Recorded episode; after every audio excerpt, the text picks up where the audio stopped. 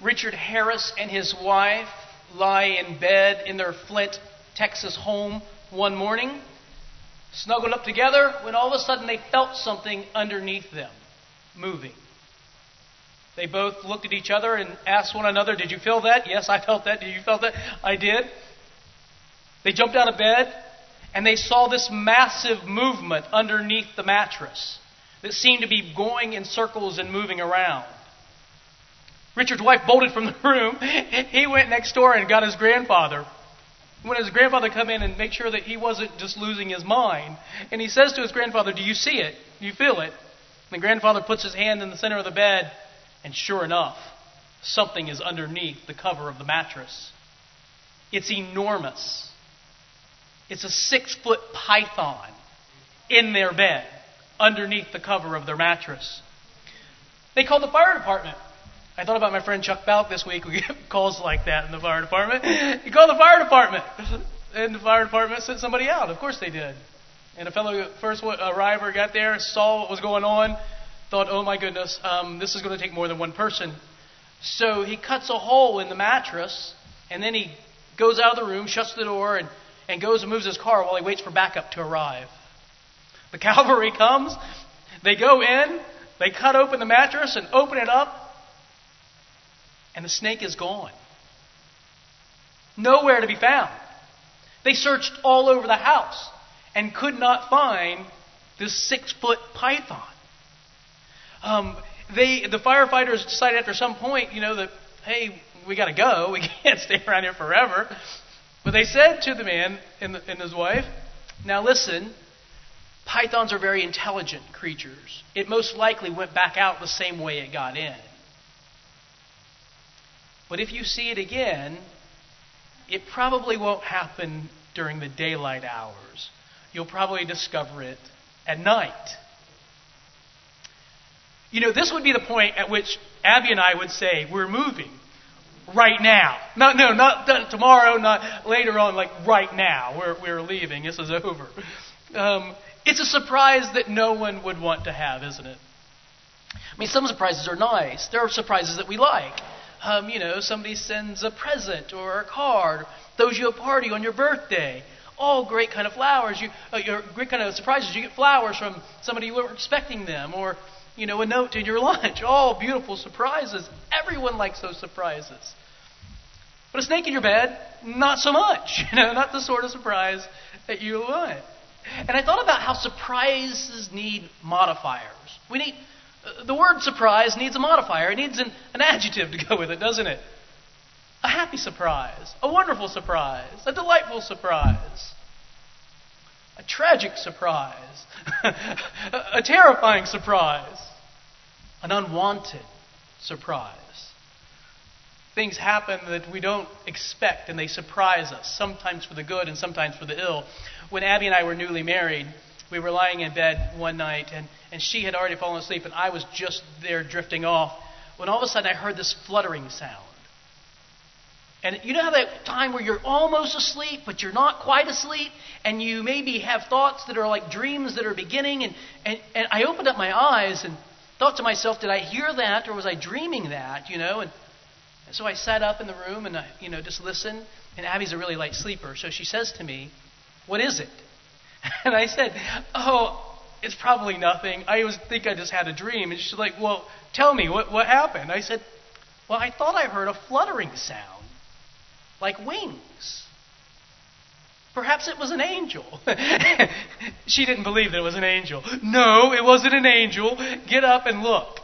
And so I get up and I look around the room and I don't find anything. And then right there on the top of the bedroom door, this little brown bat Oh, yes.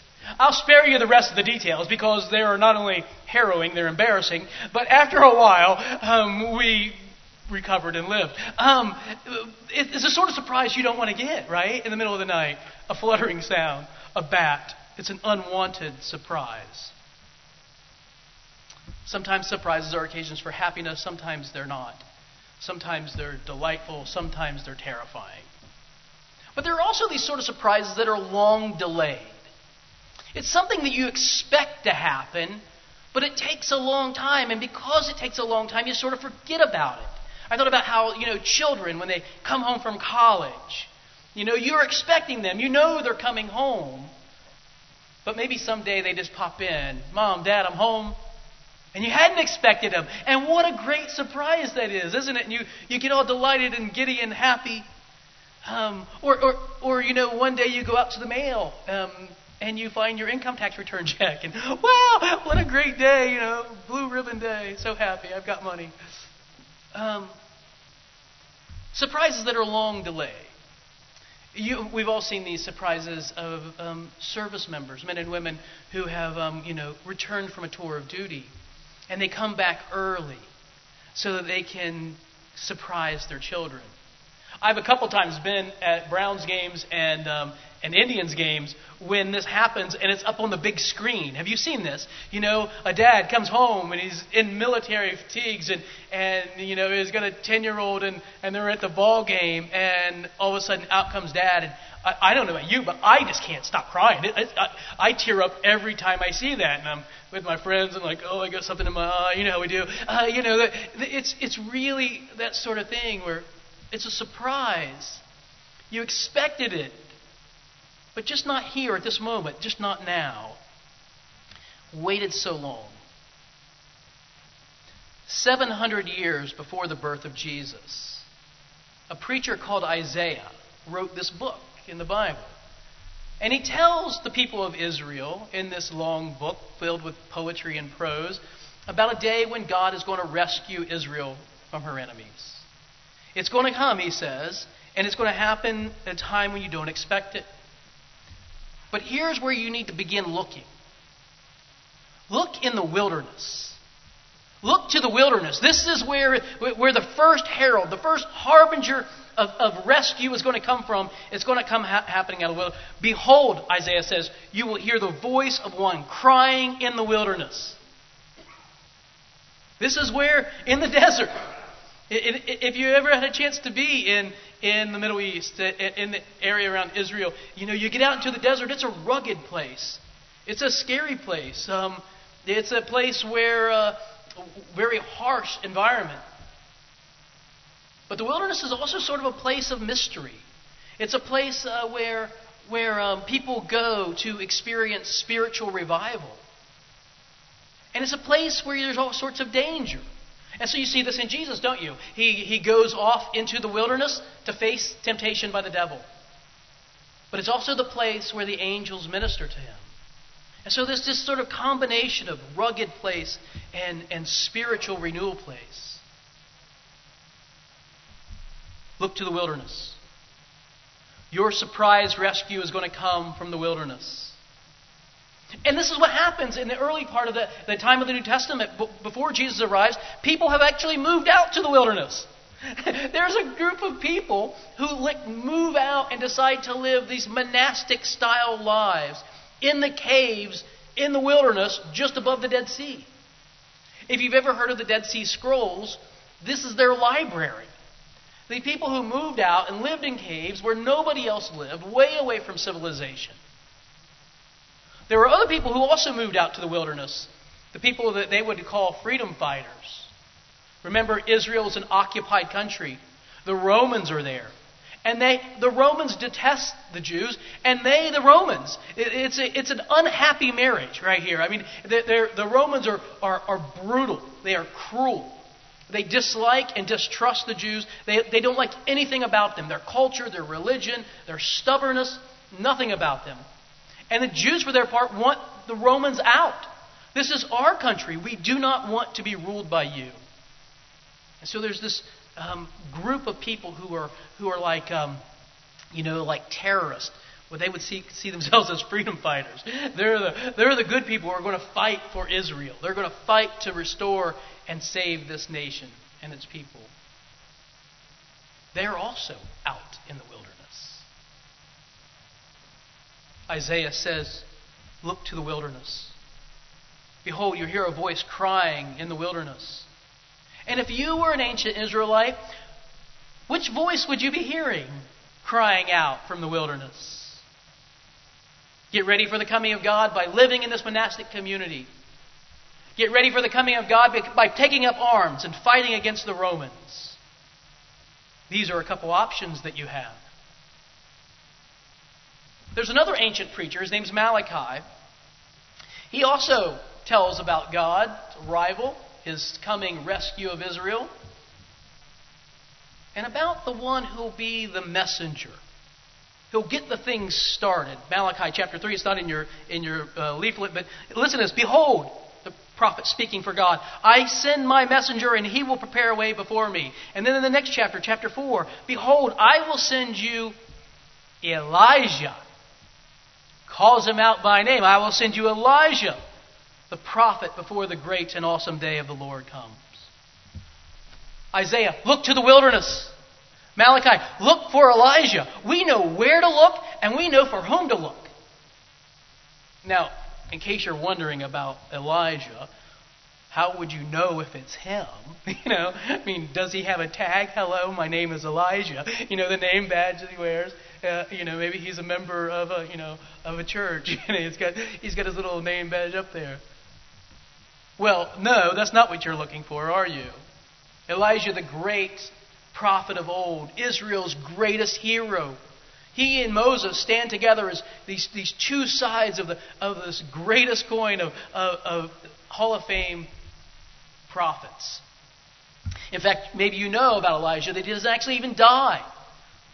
Scripture says one day he's walking along with his disciple and protege Elisha when a chariot swoops down out of heaven, catches him up, and takes him away. This is the sort of heroic um, prophet that Elijah was. But what did he look like? Well, in 2 Kings chapter 1, we find out what he looks like. In 2 Kings chapter 1, there's a story about this king who, um, who's sick and he, he thinks he might die. And so instead of calling for a preacher to come, a preacher of God, he sends his, his servants out to go speak to some, you know, pagan uh, diviners. See what they say. And while they're en route, they come along Elijah, who says, Go back and tell the king that he's going to die because he should have looked to God for help instead of to these pagan sources. And when they get back, the messengers get back and tell the king, the king asks a question. He says to them, What kind of man was it who came to meet you and told you these things? And they answered, He wore a garment of hair with a belt of leather around his waist. Wait a minute. He wore, uh, this is word for word from Mark's gospel, isn't it?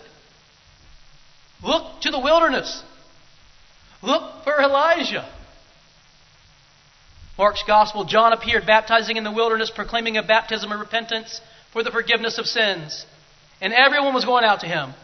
Now John wore clo- uh, John was clothed with camel's hair and wore a leather belt around his waist and ate locusts and wild honey in the wilderness, living off the land, dressed like Elijah. He's the one. Well, not the one. He's the one who comes before the one, right?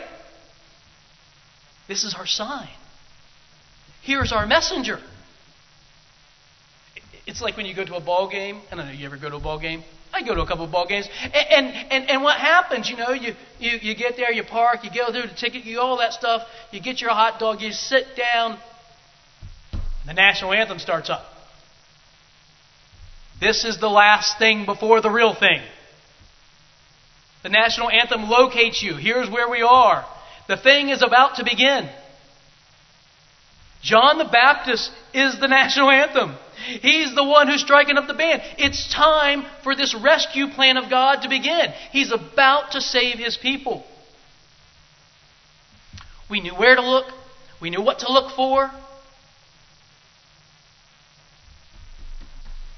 John's not the surprise. The surprise is what comes after John.